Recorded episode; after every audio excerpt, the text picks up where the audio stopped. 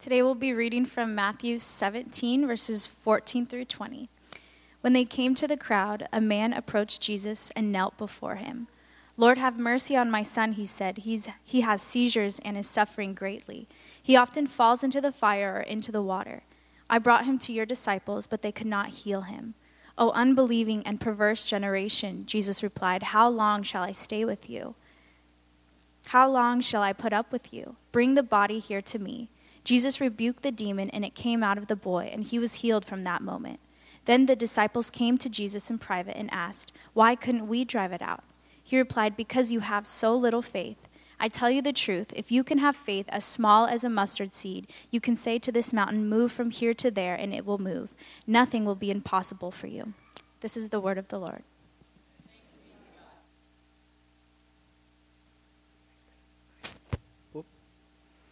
Morning.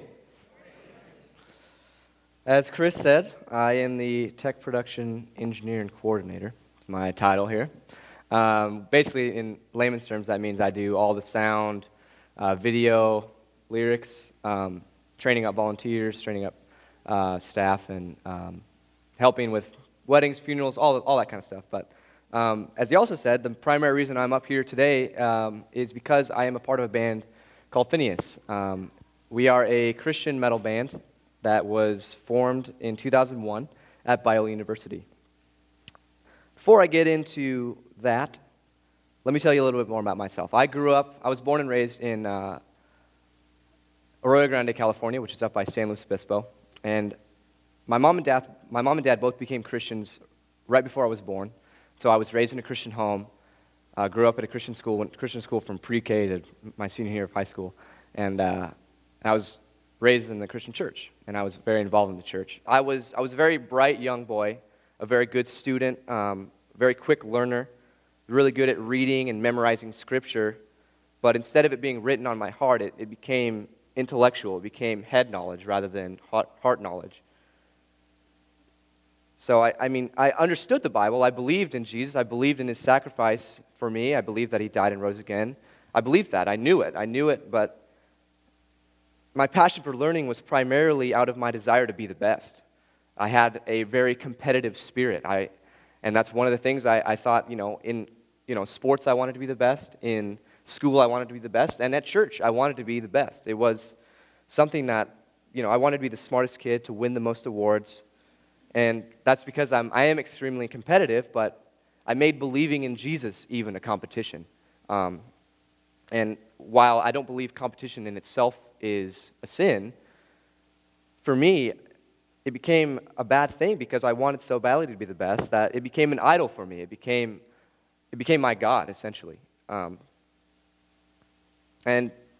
the thing is wanting to do really well in school, wanting to memorize the most scriptures, to my peers and to my parents and to my teachers, that seemed, man, this kid is, he's a good Christian boy.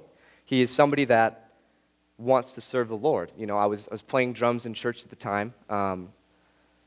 Serving on student leadership, all of it looked really good from the outside, and it was something that I was praised for. My parents, all my teachers, they glorified me for it because it was something that they saw as he's being a good Christian boy. But in my heart, my primary reason for learning and putting scripture into my head was so that I would be praised.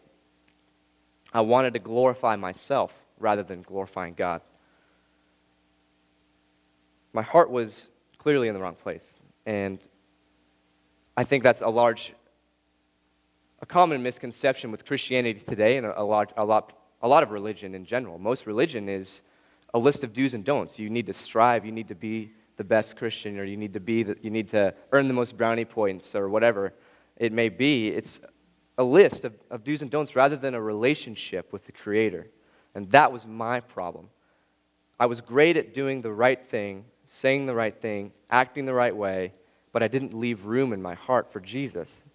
I religiously followed the rules, served in many ways in the church, but I didn't pursue actually following Jesus in the way that he exemplified for us in the Bible. I would say that as I got older, and I moved down to La Mirada, California to attend Biola University, to major in film production there, film and audio engineering, which is how I got the job here at Grace. But I would say that as I grew up and as I went to college and learned theology and the foundations of Christian thought and all these kind of basic Christian classes and advanced Christian classes and Bible classes, I started to begin to grasp onto an actual relationship with Jesus, but I was still pursuing knowledge and still pursuing glory for myself. And looking back, I can really see, even though I was so caught up in intellectual hubris and in this pride of being very intellectual and being very, very, proficient in learning, I can see how Jesus was shaping me even then in my past, shaping, even in my sin, shaping me to become the person that he wanted me to be, shaping me to become the person that would be effective in ministry and in the place where I am today. So this brings me to Phinehas. I was a big fan of the band before I actually joined. They were founded way back in 2001 at Biola University. So by the time I got there in 2006, they had been a band for 5 years already. So I joined in 2008. I learned their drummer was leaving at the end of my sophomore year. And so I tried out. I learned all the songs. I got a lot better at drums so that I could be proficient and have a good tryout, and was so anxious about it. So anxious during it was all I thought about. I still, did my classes and my finals, but that was to the side. I really wanted to be a drummer in this band. And again, I thought it was cool. It wasn't necessarily like, I want to be a part of this ministry. I want to be a part of this band because this band is awesome, and I really like this band, and I would love to be a part of it.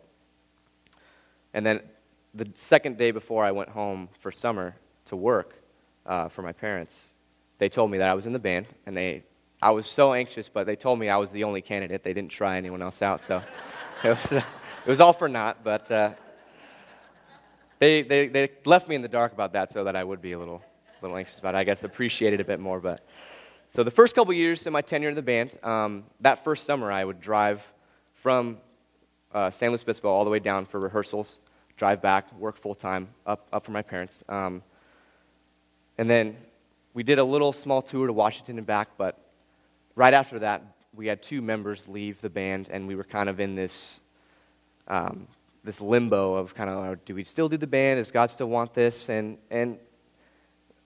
we felt that God was, and our manager was very encouraging to us and said, you know what, we'll find new guitar players, let's do it. So our second guitar player quit the day before I graduated college, and so I was like, okay, well, I thought we were going to be doing all this touring, but now we don't have a band right now. We're still in limbo. So I was like, all right, well, I'm graduating college. I don't have a job because my job at Biola was, once I graduated, I couldn't work there anymore because it was a student position. So that's what led me to Grace. I was a volunteer staff at Rock Harbor Church. That's where I did my internship, my audio internship, and Mark Ahrens, who used to work here, he would take classes at Rock Harbor. So he called my supervisor, said, hey, I'm leaving to go up to work at Alpha up in Washington. I need somebody to take my spot. So that's when he called Alex, who was my supervisor at Rock Harbor.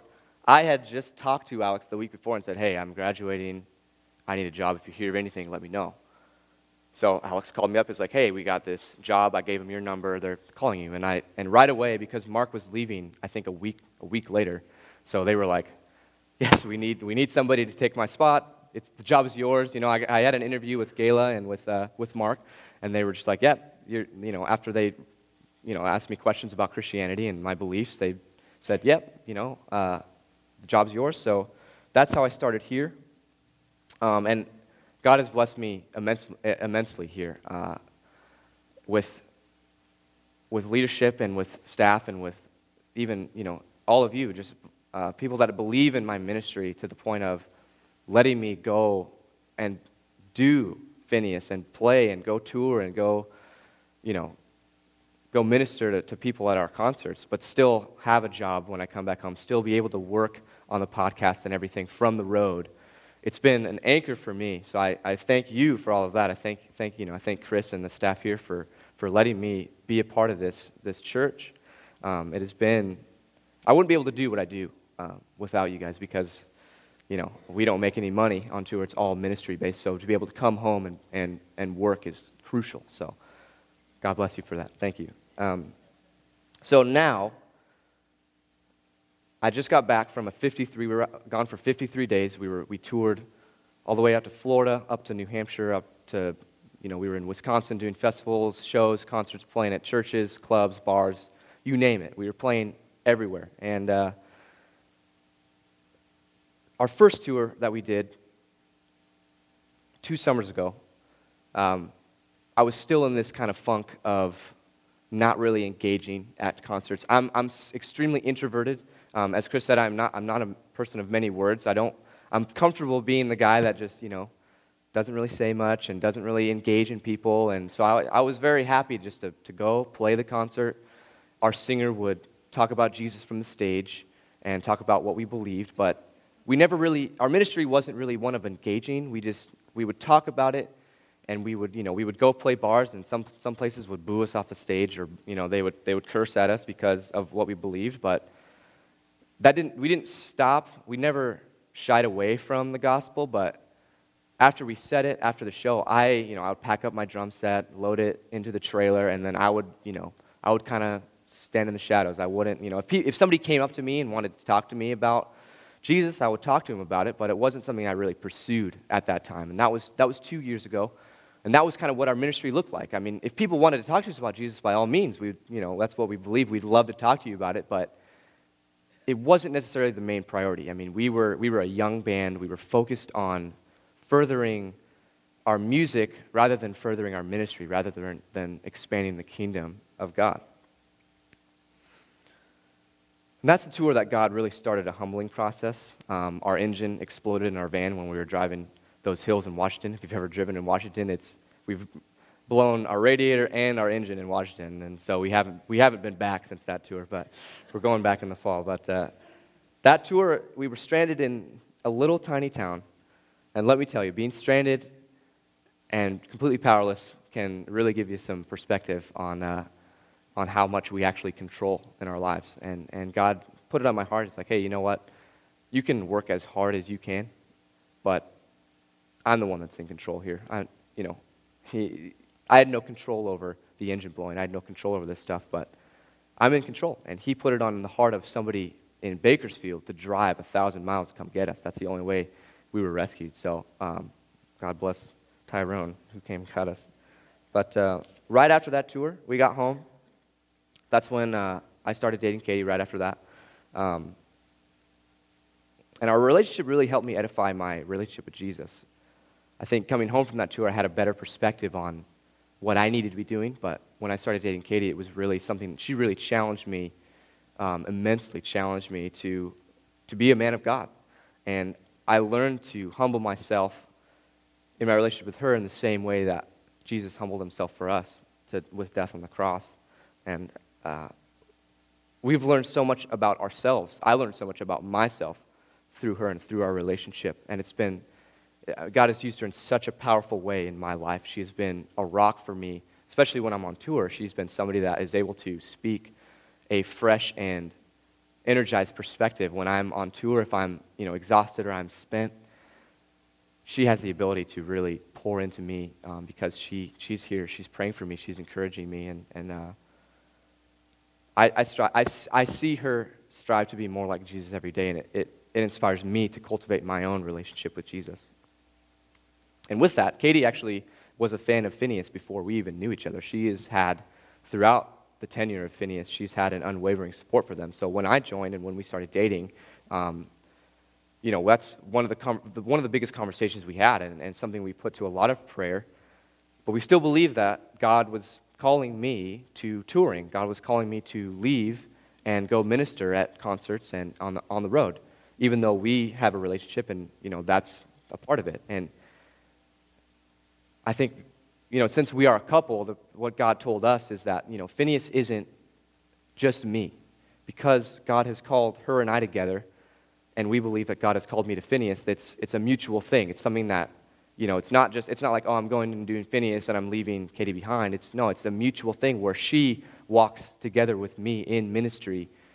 And that's something that has been, without that, I wouldn't be able to tour. I told her, if this is something God has called me to, that means God has called you to it as well. And she really bought into that and has been just supportive in every way, shape, or form. And because of that, because of our ground, we've been grounded in what we believe is God's will for our lives. God has bridged the gap. Even though we're apart, there's a lot of distance. A lot of times we don't get to see each other. We talk on the phone. Thanks to technology, we can look on. I can look on my phone and see her face to face, but we're never within arm's length of each other. But God has, for a lot of people, I think that wouldn't be able to deal with it. But we've not on our own strength, but God has told us, if my love for you is unconditional, Christ's love for us is unconditional, and if we're supposed to love each other in that same way, distance is a condition, and distance is something that isn't the end-all, be-all. It's a mere condition, and so God has taught us how to have that unconditional love for each other, even while I'm on the road, and He's helped us. He's made it possible for us to connect to each other, and that's something that, when we rely on ourselves. If I rely on myself, if I rely on Katie to be, to satisfy me, that's when we lose sight, and that's when it becomes difficult. But only God can satisfy, and I think especially on this last tour that we did, the first 2 days I was hurting. I was like, man, I don't know if I can do this anymore. I really wanted to be home, but Katie was again a rock for me and said, you know what, God has called you to this, and that's when I was like, okay, I believe that, but God, I need you more than ever because I'm homesick. We're going to be gone for 53 days. This is the second day, I'm like, already hurting. So I'm like, okay, God, you gotta fill the gap here, and He did. And that's something. And we actually grew probably on that tour more than we ever have in our relationship because of God's faithfulness to us. So on this latest tour, and this is kind of where I want to land, and the main thing I want to share to you guys today is God massively and profoundly expanded my view of faith, what true faith really means.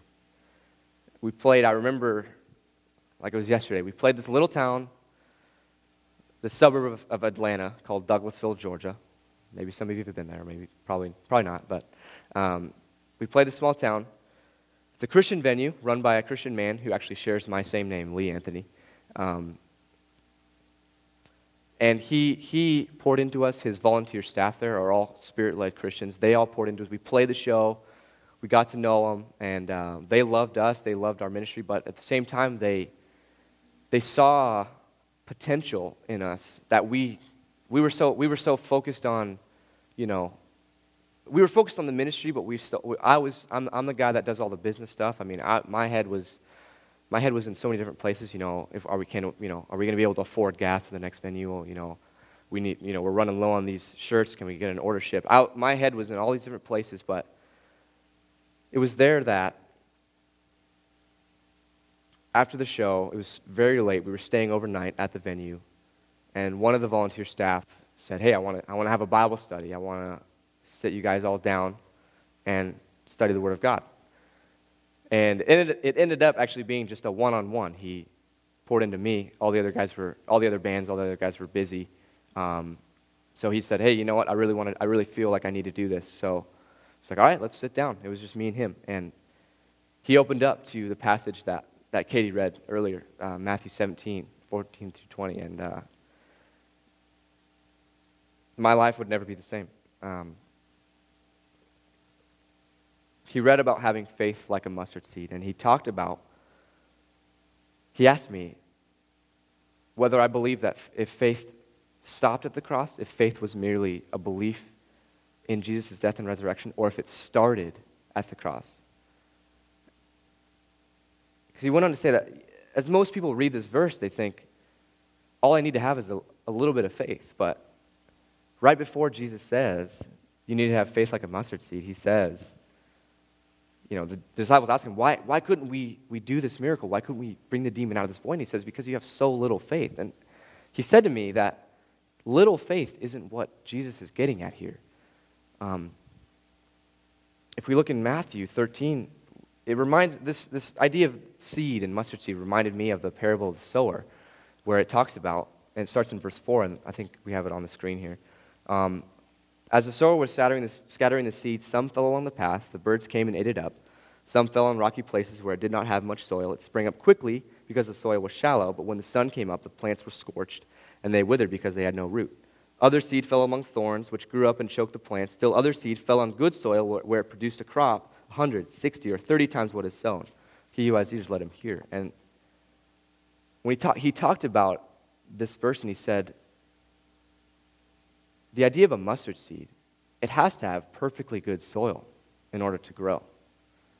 If there are thorns, if there are rocks, it might spring up, but it's not going to flourish. Because the mustard seed, as a lot of people know, is the smallest seed, but it grows to be the largest bush. It almost, and Jesus says the kingdom of heaven is like a mustard seed, because it's the smallest seed, but it grows into the biggest bush, and it connects earth to heaven almost, because you look at it and you can't see the horizon, because you just see earth, you see the mustard plant, and you see heaven. You see the heavens. And he said to me, Jesus wasn't getting at having faith, a small faith. Jesus was saying, our hearts need to be like the good soil. Our hearts need to be 100% Spirit. It need to be of the Spirit in order to cultivate the Spirit, in order to have true faith. And he also said to me that a common conception, the church, the original Greek word for faith, pistis, we've translated it, and it's kind of become a lot weaker of a definition. I mean, when we think faith, we just think belief. We think, okay, I believe, I have faith that Jesus died, and he rose again. And that's what faith is. That's what faith was to me. I mean, I came into this conversation, and I believe, yeah, I have faith. But he said to me, you know, that's only half of what the original Greek word pistis means.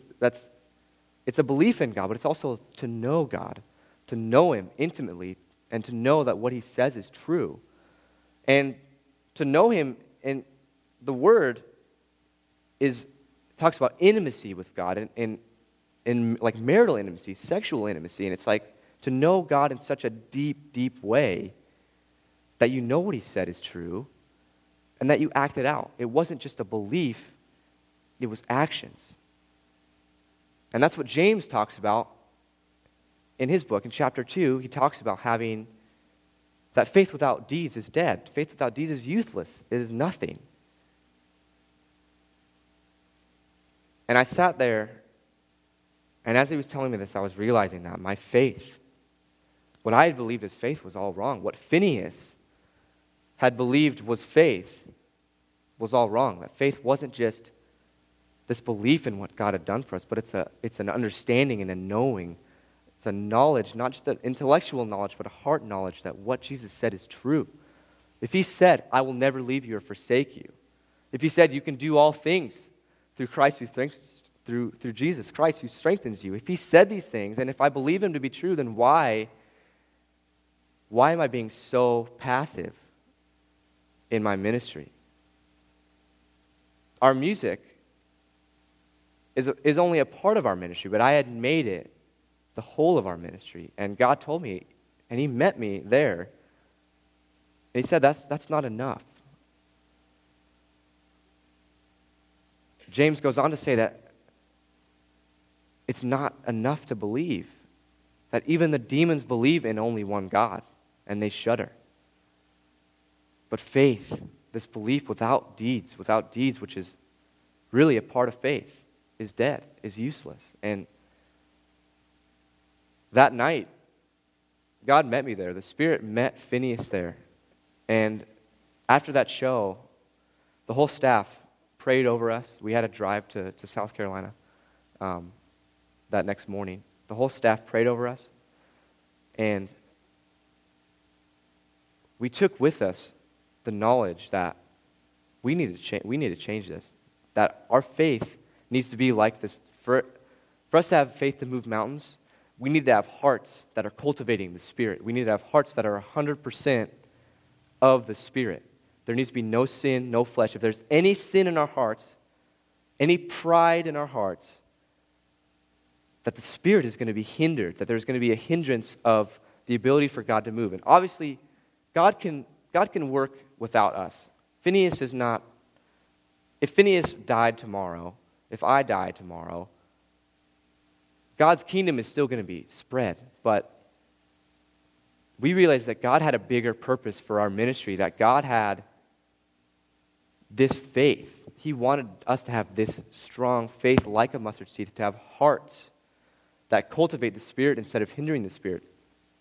And from that day forward, that is like, you know, we look at that day in Douglasville as a band, and we see it as this crux in our ministry. From that day forward, I mean, I remember vividly that next day, that next show that we had. I'm the kind of guy that, you know, we drive up and I'll hang out in the van. I don't really want to. That next day, we drove up. All my guys are sleeping in the back. And I get out of the van. There's some people waiting for the venue to be open. And I'm immediately, hey, how you guys doing? You know, like, do you guys know Jesus? And I talked to him and I asked him, you know, have you heard of us before? All the, you know, the small talk. But then, do you know Jesus? I had never asked anybody out of the blue, do you know Jesus before? I'd never, ever done that because I was afraid. I was nervous because I'm introverted. I'm not the guy that talks to people. I'm not the guy that goes out and asks people if they know Jesus. That's not me. But God told me, you know what? That may not be you, but that's what I have for you. And if you believe what I said is true, that I will never leave you or forsake you, that you can do all things through Christ who strengthens me, then I'm going to fill in that gap. Normally, yes, one conversation would exhaust you to the point of not wanting to talk to anyone else all night. But if I am with you, if the Spirit of God, the living God is with us, why are you afraid, Lee? Why are you afraid to go tell people about me, to go tell people what you believe? I am with you. I will go before you.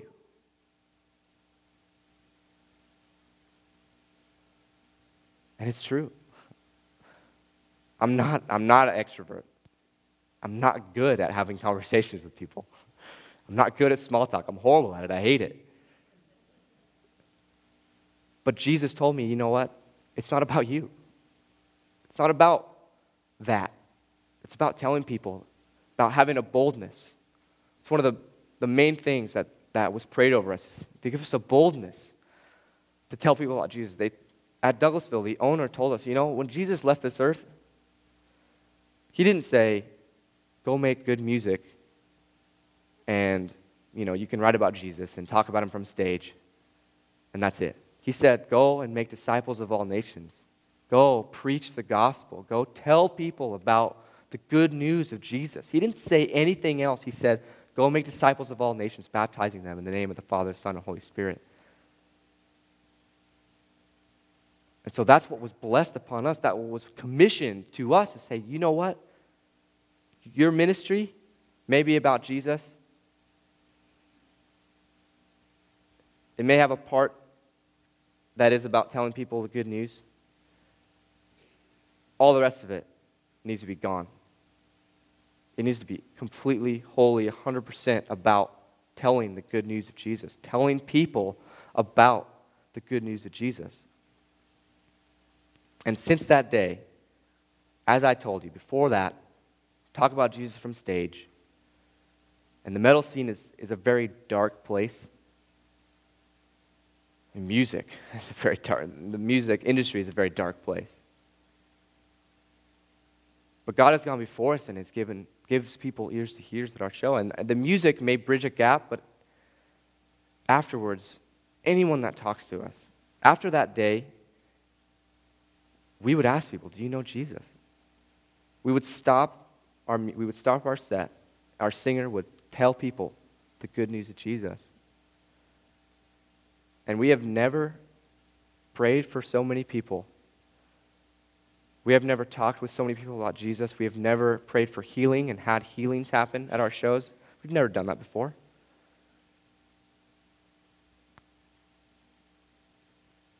But when the Spirit grabbed a hold of our ministry, when the Spirit said, this needs to be all about me, Lee, you can't hide behind your drum set anymore. You need to serve me with your words, through your actions, on stage, off stage, before show, after show, while you're driving, people you meet at gas stations.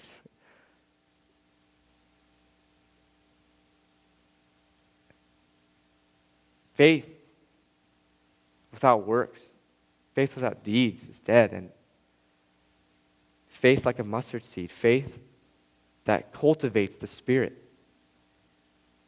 I struggle with pride. I've always struggled with pride, but this idea of intellectual hubris, God took that and he said, you know what? He broke my pride.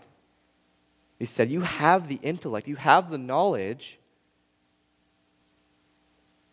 but you didn't save yourself. I did. Jesus saved me. It's not my intellect, not the knowledge of Jesus. It's knowing him. And Jesus has taken that. The Spirit has taken that, and he has brought our ministry to a new place, a fresh place, one that cultivates the Spirit. I haven't seen, all of us, when I got home, and after that day, Katie can attest to it, our conversations changed. Our prayers changed. Our God is a big God. Every night before shows, we would pray, God, we want everybody that is in this room to know you. Not just one person. Not just two people. Everybody. We want it to be on earth as it is in heaven. If we really believe that, why are we praying such small prayers? Why are we saying, God, if it's your will? God gave us power. He said when he leave this earth, you will do greater things than I did. Jesus said that. You will do greater things. Jesus rose people from the dead. He said, you will do greater things than this. The kingdom of God is like a mustard seed. It is the smallest seed, but it grows into the biggest plant, the biggest tree, connecting earth and heaven.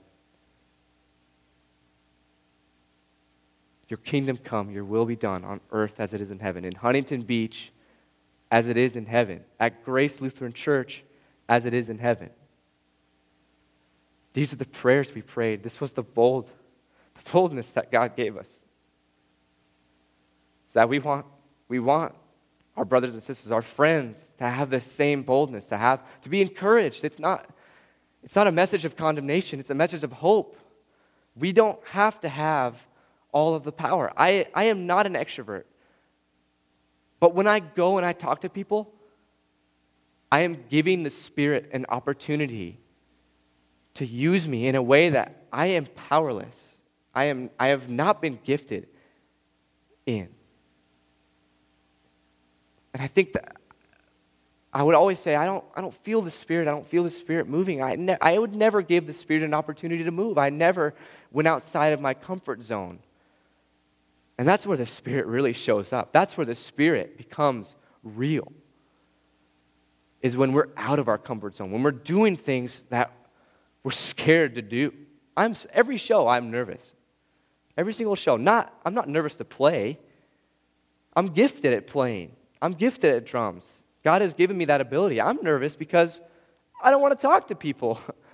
I don't want to say hi to people. I don't want to tell them about the good news of Jesus. But that's where the Spirit has told me, you know what? Swallow your pride.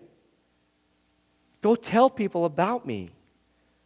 That's all I ask. That's all Jesus has asked of us, is to say, trust me. Put your trust that the Spirit is alive in you. Jesus, when he left, he said, I'm going to send you a helper. It's good that I go, because then you will have the Holy Spirit in your heart and you will be able to do things that you are powerless to do. When the Holy Spirit came on the disciples at Pentecost, they were speaking in languages they didn't understand. They didn't know these languages, but the Spirit was what moved before them. The Spirit came before them. And the Spirit of God bridged that gap. He bridged literally the language gap between the disciples and the people that were hearing. In the same way, Jesus, the Holy Spirit, has bridged the gap for Phinehas, has said, you know what, you need to be bold. And whether or not your band is successful, whether or not you guys make any money doing this, Whether or not this tour is your last tour, right now, this show, this concert, I have you here for a purpose.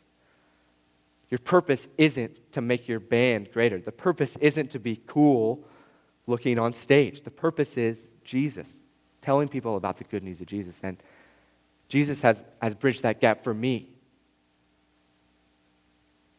And he has showed me. I have tasted and I have seen what true faith really is. And there have been people that have accepted Christ because of Phinehas. And it's not because of us. It's because the Spirit has gone before us. And that is what we're here for.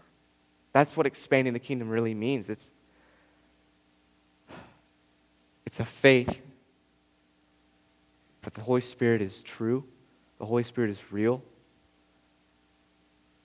and that He will fill those gaps. He will fill you, fill us, to be able to do the things that we are not, that we are powerless to do on our own. And that's what where Phinehas is to this day. That's where I am at this day. I mean, every day I have to pray, God, I need you. I alone am a prideful, sinful person.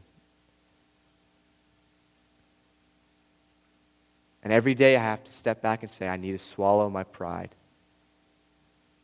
I need to have true faith. And that's what I want for all of you. That's what I want for everyone that's in my life. I want everybody to taste and to see that the Lord is good and that the Spirit is powerful and that we have that power. We have been given that power that Jesus had. He said we will do greater things than this. Do we believe that today? I didn't. I didn't believe that.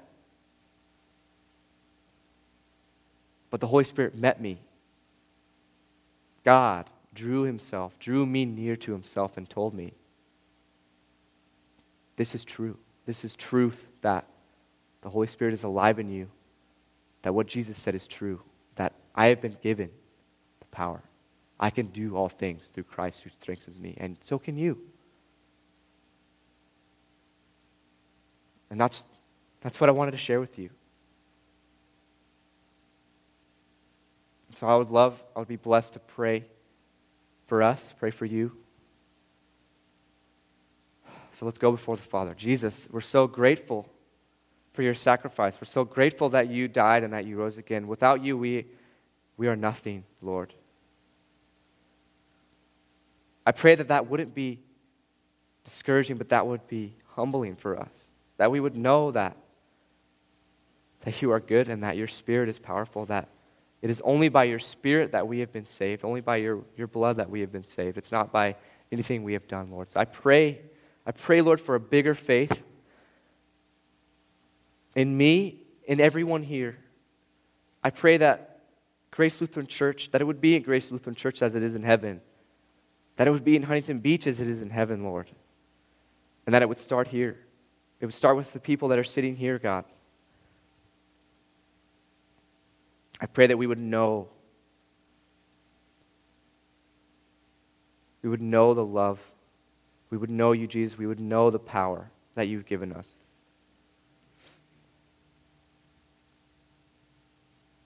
I pray for more of your Spirit, in this place, more of your Spirit in our lives, more of your Spirit in our hearts. In the name of Jesus, I rebuke everything in our hearts, everything in my heart that isn't of you. I pray that it would be dust and that it would be gone, and that all of our hearts, Lord, would be of the Spirit, that we would have hearts that cultivate the Spirit of God, and that we would leave this place knowing you, Jesus, knowing that what you said is true, and that we would go and tell people about Jesus.